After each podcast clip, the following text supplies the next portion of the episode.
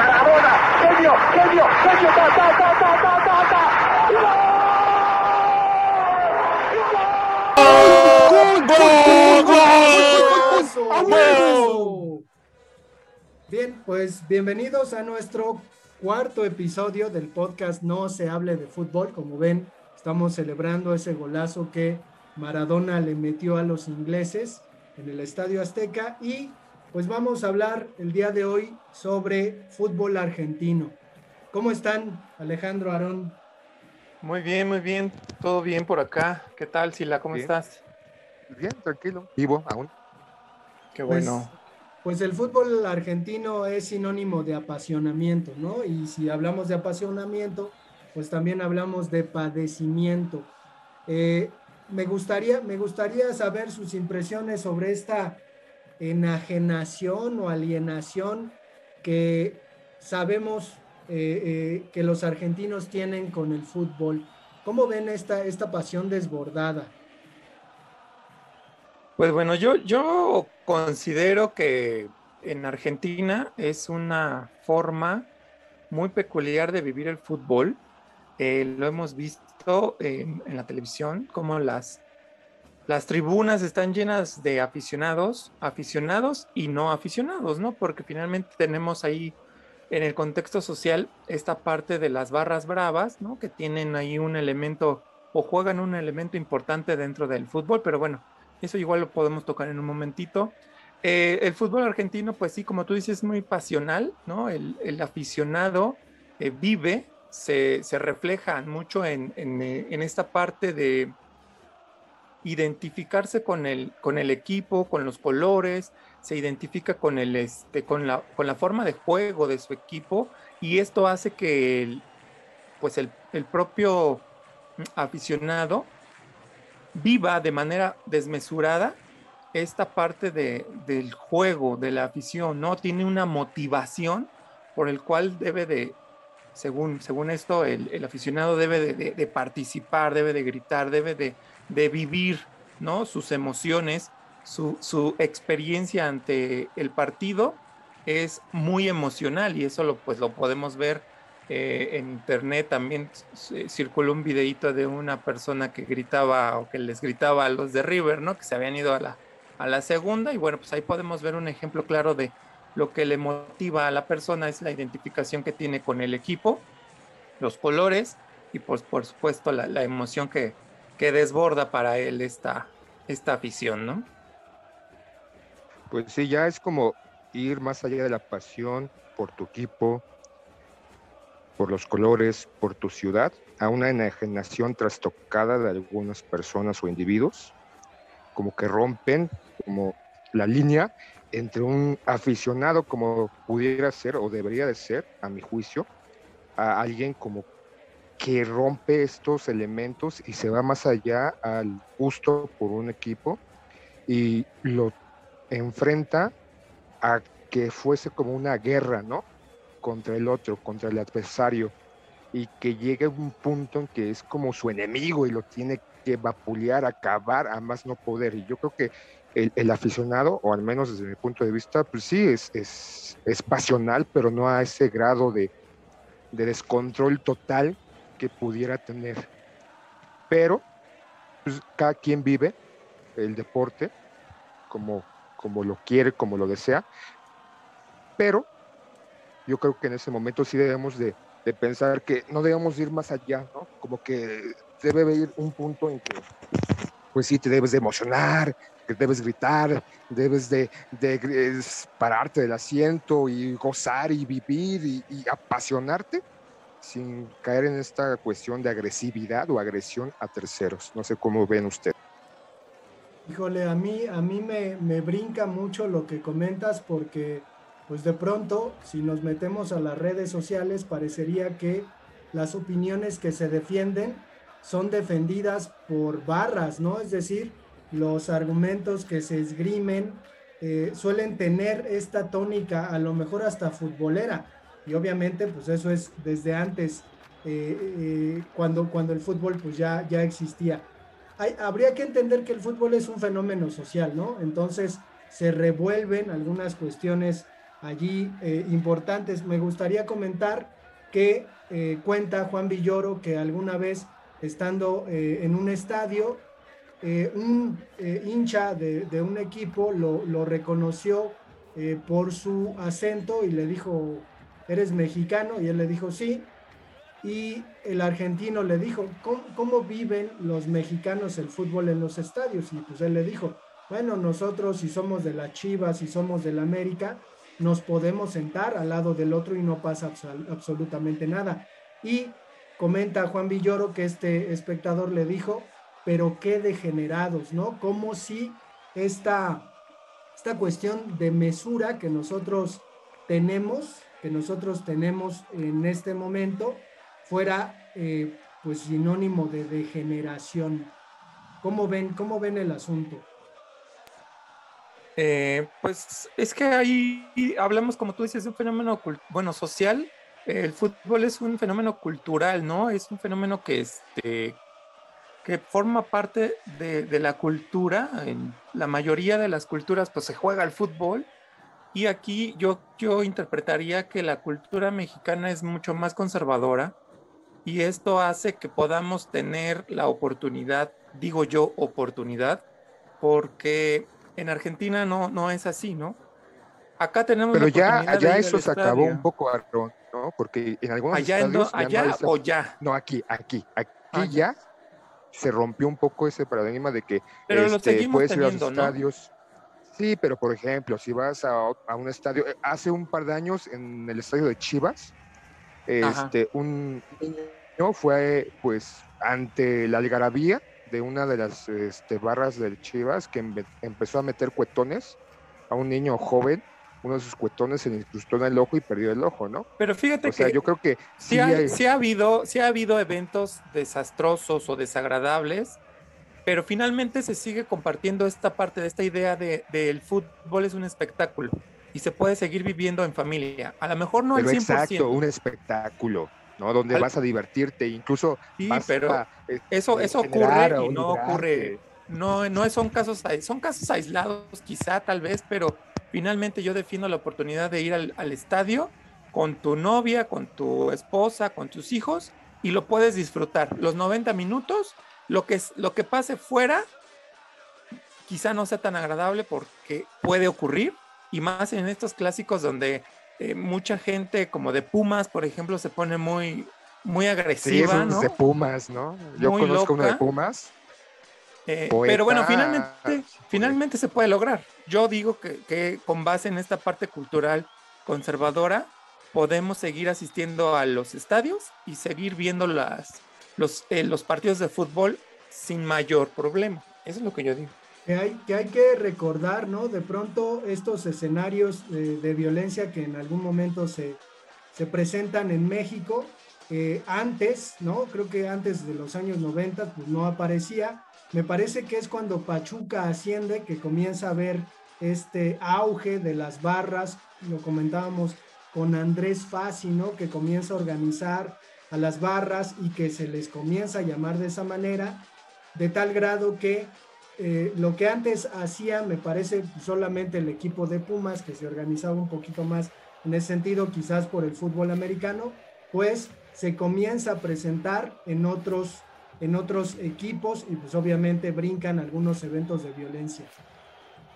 Sí, porque por ejemplo empiezan a traer personas de las barras argentinas a adiestrar o a maestrar o a enseñar a los aficionados, a los grupos de aficionados a ciertos comportamientos, ¿no? Que de repente pues sí se rompieron como esta línea de familiares, si se podía este, mencionar de esa manera, y ya comenzaron como a estas tribus, bueno, porque incluso las barras son consideradas por algunos como tribus, ¿no? Tribus este, sociales, tribus con conductas culturales de nuestra sociedad, pero que de repente pues también se ven pues eh, como manchadas porque incluso empezaron con ciertos ámbitos. Por ejemplo, en Argentina, pues los dirigentes de las barras en ciertos momentos tenían injerencias sobre la venta y compra de jugadores, ¿no? O sea, ya no solamente eran aficionados. No, no, pero no tenían. estaban... No tenían. Bueno, tienen, o sea, Actualmente tienen. O sea, es una de las características de las barras bravas.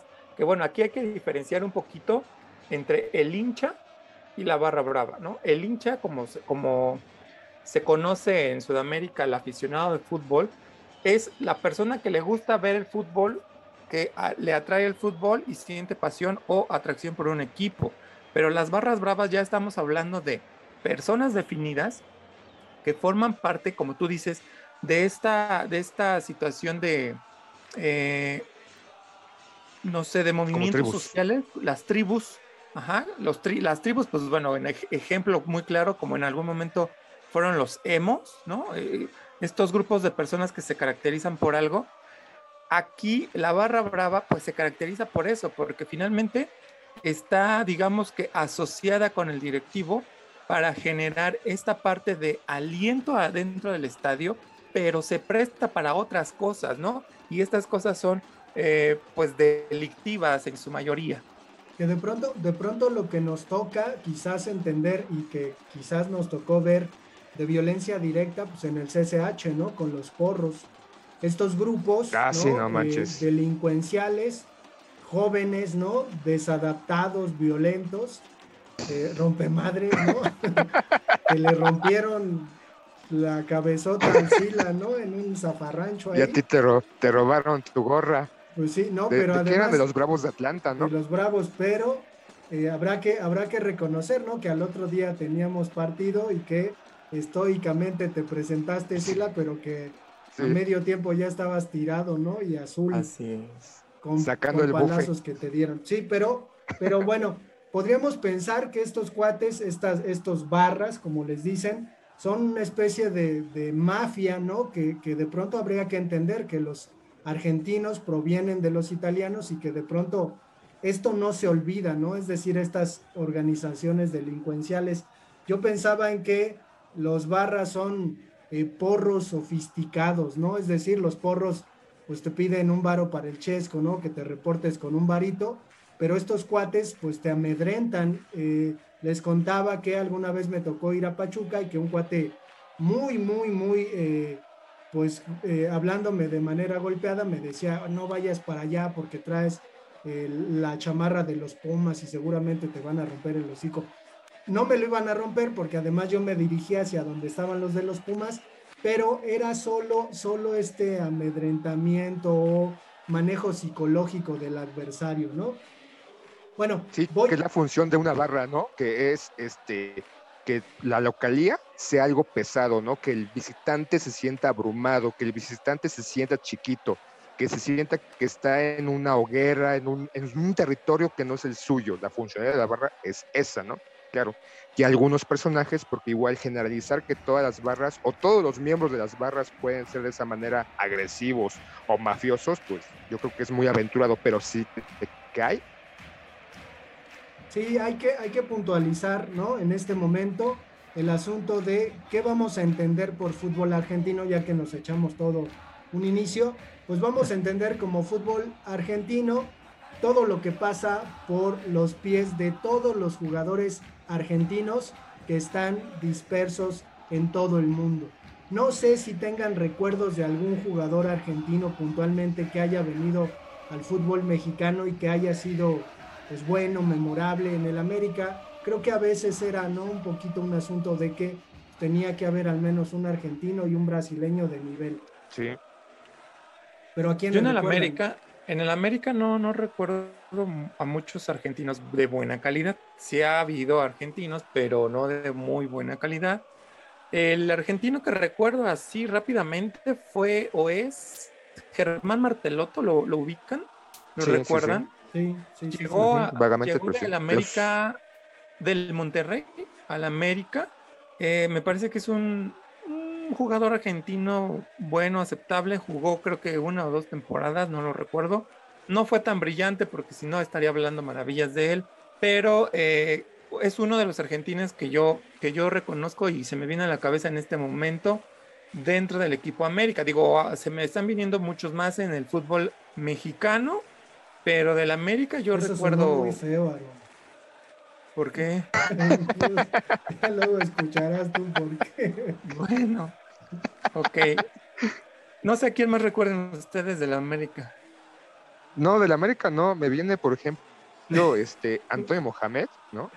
Desde luego, Como sí. un eh, sí, no hay, y sobre todo su etapa con los este toros Nesa y esta cuestión de pintarse el cabello, ponerse máscaras, todo un show, un performance antes de los partidos, y que no, bueno, en su caso no solamente eso, sino también era un buen jugador en, en este, en el Toros Nesa, no sé si se, se acuerdan.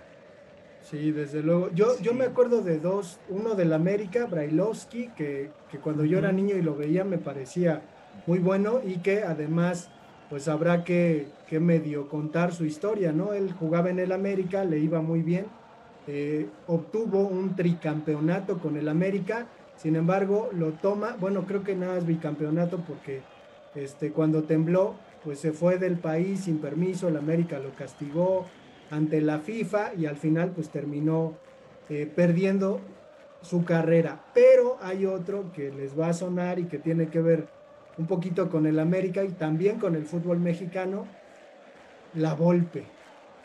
Ah, claro, por supuesto. Sí, El bigotón La Volpe. Yo no lo vi jugar, eh, no me tocó, eh, pero finalmente pues llegó al América y es uno de los argentinos que, que han llegado al América. No le ha ido muy bien, o no le fue muy bien en sus dos etapas que, que tuvo con el América. Eh, de hecho, pues de ahí hubo un conato de rivalidad con este Cuauhtémoc Blanco, ¿no? Que lo dejó fuera del Mundial. Eh, maldito la Volpe, pero este, pues bueno, sí, sí, bien reconocido, Pronto, bien reconocido y conocido. pronto pisará la cárcel, ¿no? Y ojalá se Sí. le juzgue por eso. por viejo además- cochino. No, pero además este, metió al Chiquis García, ¿no? Su, Su, su, su yerno. Su yerno en Su lugar de yerno, ay, no, no, nada de nepotismo. Pero eh, sí, sí habrá que comentar que de pronto dentro del análisis que se hace de fútbol, pues normalmente el estilo del avolpismo o el apuentismo, ¿no? Se, se divide, ¿no? Y la Volpe pues es un tipo que, que toca, que va al ataque, que sale tocando y la Puente pues un tipo mucho más defensivo. En un sentido diríamos que la Volpe es como Guardiola y la Puente como Mourinho. ¿Cómo ven? Nah, no manches. Pues de hecho, de No, hecho, no, no, no, tampoco eh. Guardiola, Guardiola, dice él directamente, se inspiró un poco en la forma de los equipos de la Volpe de salir y el propio Guardiola le llama a esa salida que nosotros conocemos como que el portero toca a los defensas para comenzar a salir, la salida de los novios, así le, le llama Guardiola. Eh, pues también, también habría que mencionar ¿no? a Luis Hernández y a García Aspe que tocaron eh, territorio argentino como futbolistas y que no les fue nada bien, ¿no? Luis Hernández con el Pues Boca Luis Hernández, sí. y García Aspe Mm. con el River Plate, ¿no? ¿Cómo, ¿Cómo ven? ¿Por qué creen que no les haya ido bien? ¿O por qué creen que de plano el fútbol argentino pues sí es muy, muy difícil? Pues yo creo que Pues no, no sé les si- fue bien porque no, no son jugadores de grandísima calidad que pudieran haber este destacado en ese fútbol. A lo mejor no era su momento o quizá ya había pasado su momento eh, de, de estos dos, dos jugadores que mencionas. Aparte yo siento que el argentino pues le da preferencia a, su- a sus a sus jugadores, ¿no? El hecho de, de que Aspe llegara al River, pues no, no, al menos yo, no fue como, como un gran como, como gran estrella, desde mi punto de vista. No sé ustedes qué opinan. Sí, pues en, Argentina hay poquitos. Pues no, no, no fue. Hay poquitos jugadores brasileños, ¿no? ¿Pero qué decías, Alejandro? Pues su paso por, pues su paso pues, por River fue pues, muy fugaz. De Luis este, Hernández, pues creo que hasta le escupieron, ¿no? En un partido de Boca. O sea, pues, no, no, no dejó mucho. No sé si porque ya estaban grandes o porque el sistema de juego de Argentina o de esos equipos no se acoplaban a su propia técnica, o porque si eran rezagados, o porque si eran, pues, este, no los tomaban en cuenta, porque pensaban que son mexicanos y que, pues, ¿para qué le vamos a tocar a un mexicano? No sé. Yo que es mucho más esa parte de la edad, ¿no? O sea, como que ya no, no llegaron en su mejor momento y finalmente el no tener un buen momento en un equipo argentino donde la exigencia es mucha, no ayuda a que te tomen como titular todos los partidos, a que contribuyas adentro de, la cancha para tener títulos, porque finalmente con eso es como se mide al, jugador en Argentina. ¿Cuántos títulos obtuviste en estos equipos, no? En este equipo, pues Boca y River son los más representativos. Obviamente, si tú llegas a un equipo como esto, como estos, lo que buscan es que tú seas partícipe en la obtención del campeonato dentro de estos equipos. Y creo que como yo, como yo creo que como ellos no lo, no lo hicieron, pues finalmente también no se les tomó en cuenta, aunque habrá ahí situaciones bajo el fútbol que pudieran haber llevado a esta, a esta situación como de fracaso. No sé. Pero es curioso, ¿no? Que por ejemplo en Argentina no gusten eh, o no gustan de jugadores mexicanos, pero varios jugadores argentinos gustan de venir a jugar al fútbol mexicano, incluso ah, bueno, como pues, es el trampolín, ¿no? Muchos y algunos se quedan, ¿no? Muchos jugadores sudamericanos saben muy bien que un trampolín es México para llegar a Europa, ¿no? Eh, finalmente aquí, pues bueno, digo, ahorita que estamos hablando del fútbol argentino con respecto a qué pasó con estos jugadores, recordarán que hace unos dos o tres años, periodistas argentinos comentaban que el fútbol este, mexicano era basura, ¿no?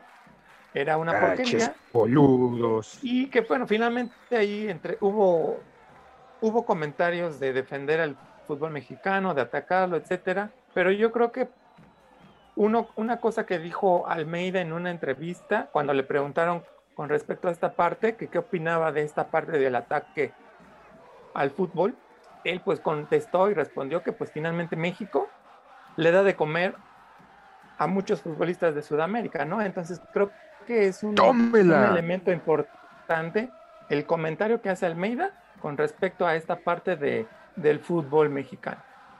Sí, que, muchos ¿no? jugadores eh, argentinos que vienen a México reconocen, por ejemplo, que las instalaciones que hay eh, en nuestro país en relación a las instalaciones que a veces se encuentran en algunos equipos argentinos pues son, son muy, muy distintas y acá pues de primer nivel.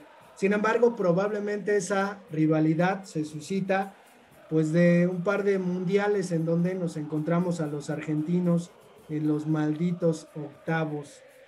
¿Se acuerdan de esos partidos y de lo que sintieron? Porque además, o sea, yo, me acuerdo que Aarón tiene su camisa de Argentina, yo tengo una, eh, pero eh, ¿cómo, ¿cómo, veían estos partidos en donde creo que además uno de ellos fue dirigido por la Volpe y parecía, ¿no? Que iba a ganar, pero Maxi Rodríguez llegó metiendo un golazo. Entonces, ¿cómo, ¿Cómo, cómo nos asumimos eh, frente a los argentinos? Porque además veía una estadística y a México normalmente le va bien en contra de los equipos latinoamericanos.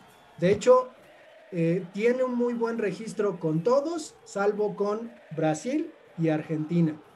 Entonces... Pero no, sé si se acuerda, ¿no? En la Copa América del 93, que ya, o sea, casi eh, ese equipo fue de más, de menos, perdón, a más, Igual un descuido justamente contra Argentina, como que se perdieron un saque lateral, saque de banda y de repente gol. Yo creo que de todos los partidos que he visto, este, México-Argentina en disputas, ese sí fue el que realmente me dolió bastante, el que perdiera México contra Argentina. Sentía, al menos eh, yo, Perdón, una gran posibilidad de ganar. Este, México-Argentina en la Copa América del 93, me parece. Sí, sí, sí. No sé si se acuerdan. Sí, que además, pues cuando llegaron los mexicanos, ¿no? Eh, fueron directamente a Los Pinos, acá con Carlos Salinas de Gortari, ¿no? A, este... Pues no, el señor Salinas, por favor, o sea, que había que ir, no manches, ¿no? En esa época, pues, nuestro gran líder. Pero además eh, se exaltaba, ¿no? Esta cuestión de que pues habían obtenido un subcampeonato y de alguna manera quizás nos enseñaba, ¿no? A que no podíamos aspirar absolutamente a nada más.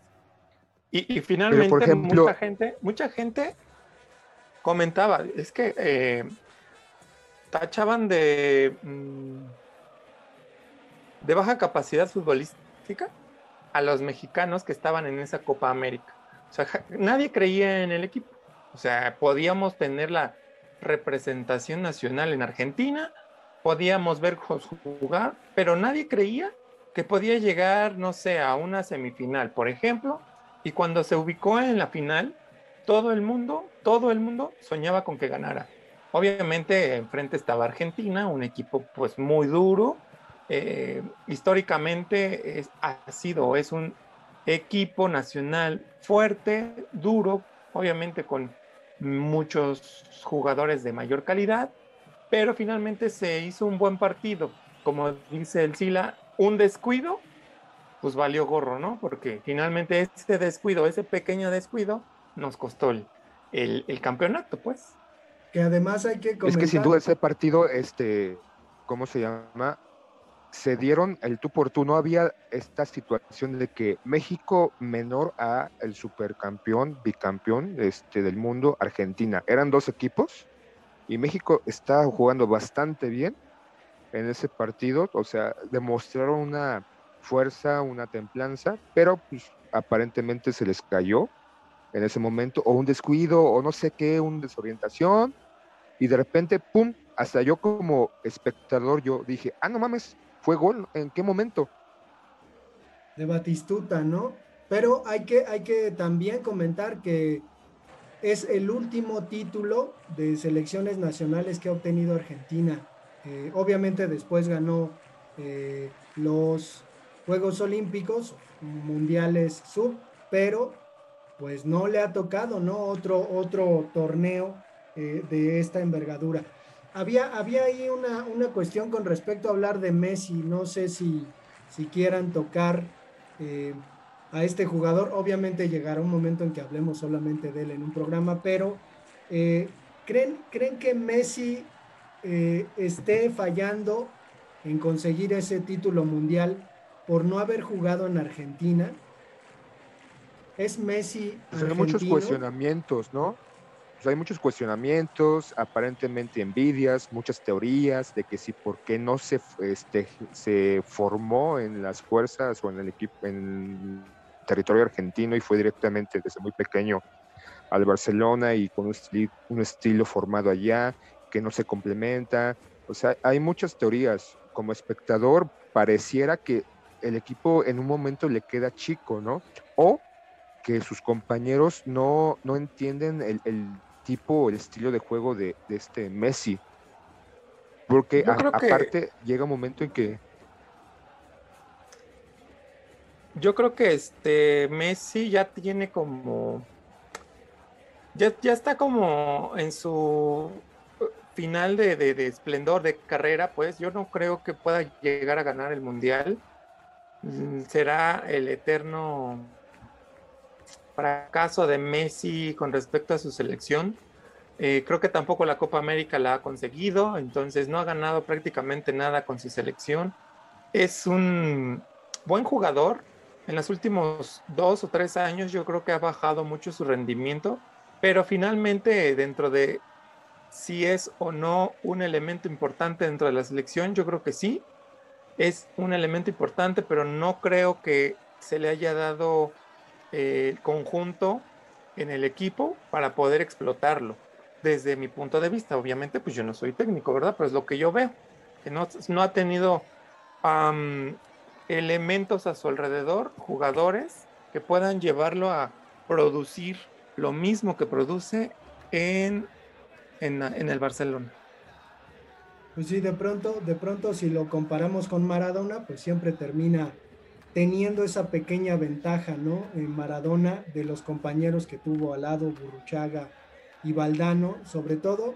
Yo todavía, todavía conservo un poquito de esperanza con que Messi pueda en Qatar ganar el mundial y sería curioso ver, ¿no? Porque a lo mejor estaría consiguiendo exactamente lo mismo que Maradona, es decir, un subcampeonato y un campeonato, pero pues para eso, quién sabe. Creo, creo que podemos también traer a, a colación para, para amarrar todo el asunto. ¿Se acuerdan que la Volpe estuvo dirigiendo a Boca Juniors y que le fue muy mal, muy, Sí. muy mal? Sí, sí, sí. Sí, sí, sí. ¿Cómo, cómo ven este asunto? Eh, ¿Se corroborará efectivamente que de alguna manera el fútbol mexicano le queda chico al fútbol argentino por esta experiencia que tuvo la Volpe en el Boca Juniors?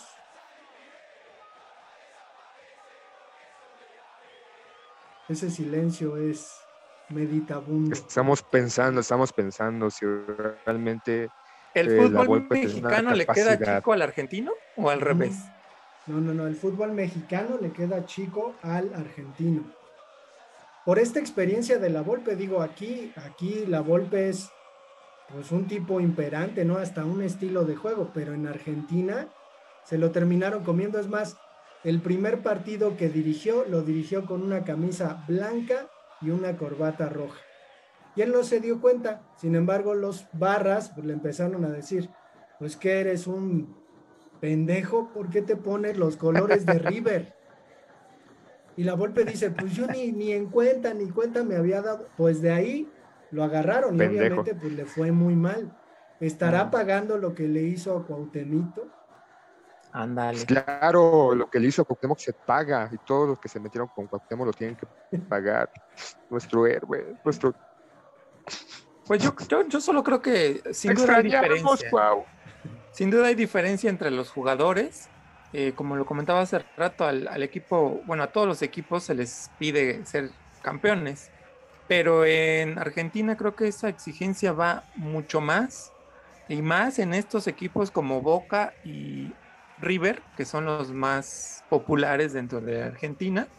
Y el que haya llegado la Volpe al equipo más, uno de los equipos más populares como Boca, mm, creo que no, no le ayudó. A lo mejor si hubiera llegado a un equipo como un poquito menos popular, no ¿Qué, sé, un News All Boys o qué? un un Racing, un otro equipo, quizá ahí se le hubiera exigido un poco menos y hubiera destacado más, siento yo. O la No otra, o la otra, que la Volpe está sobrevalorado. Y realmente aquí en el fútbol mexicano, pues, ha tenido suerte. Y realmente no es el super técnico con toda una este, escuela de fútbol que él formó y que pues, fueron simplemente lo que logró, porque no ha logrado un título aquí en México.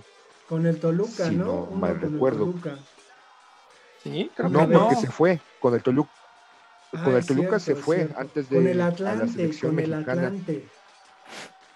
Con el Atlante. Ah, Con un Atlante, sí, sí, de los Ah. noventas. sí, ganó. Sí, sí, sí, al Monterrey. Bueno, el último triunfo, Ah, sí. el último,